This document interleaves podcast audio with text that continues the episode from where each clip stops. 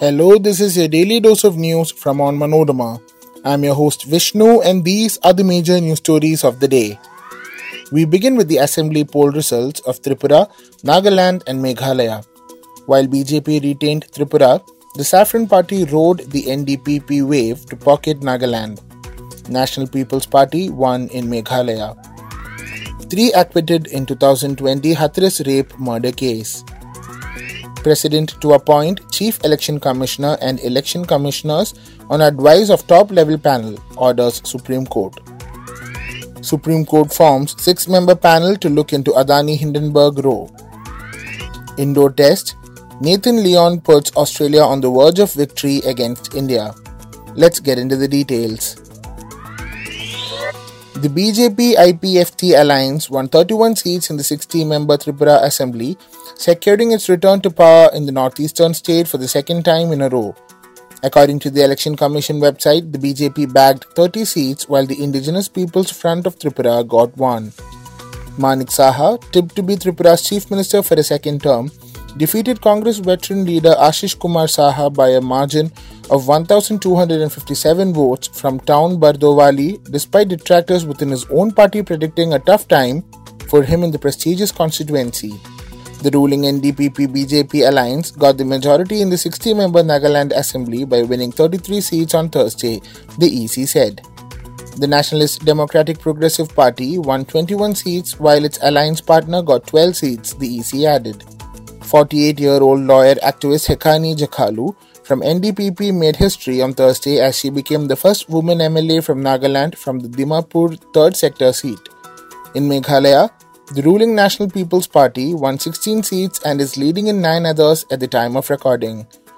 Though the state has a 60 member assembly, polling was held in 59 seats as a candidate in one constituency died.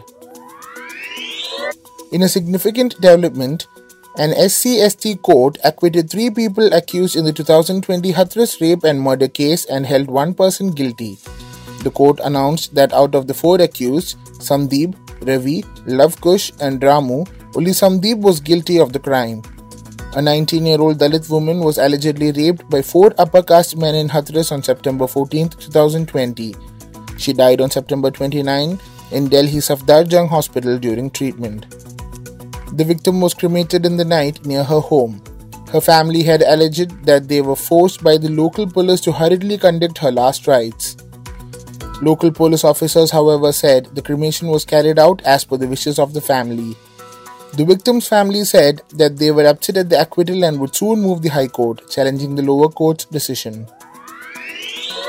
The Supreme Court on Thursday ruled that appointment of the Chief Election Commissioner and Election Commissioners will be done by the President on the advice of a committee comprising the Prime Minister, Leader of Opposition in the Lok Sabha, and the Chief Justice of India.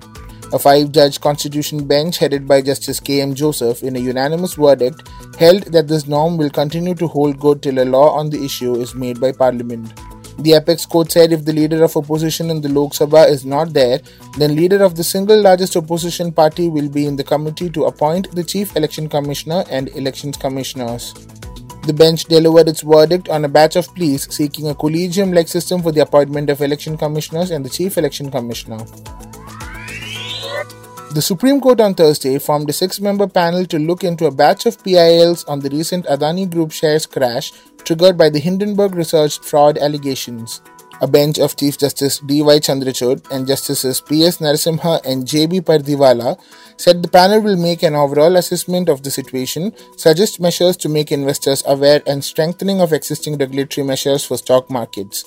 The bench also directed the Center, financial statutory bodies, and the SEBI chairperson to render all cooperation to the panel, which will have to submit its report within two months. While reserving its order, the top court on February 17th had refused to accept in a sealed cover the center's suggestion on a proposed panel of experts. Adani Group stocks have taken a beating on the bourses after the Hindenburg research made a litany of allegations, including fraudulent transactions and share price manipulation against the business conglomerate. The Adani Group has dismissed the charges as lies, saying it complies with all laws and disclosure requirements. India were all out for 163 in their second innings on Thursday, leaving Australia needing 76 to win the third test in Indore. Cheteshwar Pujara top scored for India with a gritty 59, while Nathan Lyon was the pick of the Australia bowlers, claiming 8 for 64. India are 2 0 ahead in the four test series for the Border Gavaskar Trophy. That brings us to the end of this episode. Thanks for listening to Daily News Dose, hosted and produced by me, Vishnu, with technical support by Idea Brew Studios. Follow onmanorama.com for detailed updates on the latest news and be sure to come back tomorrow.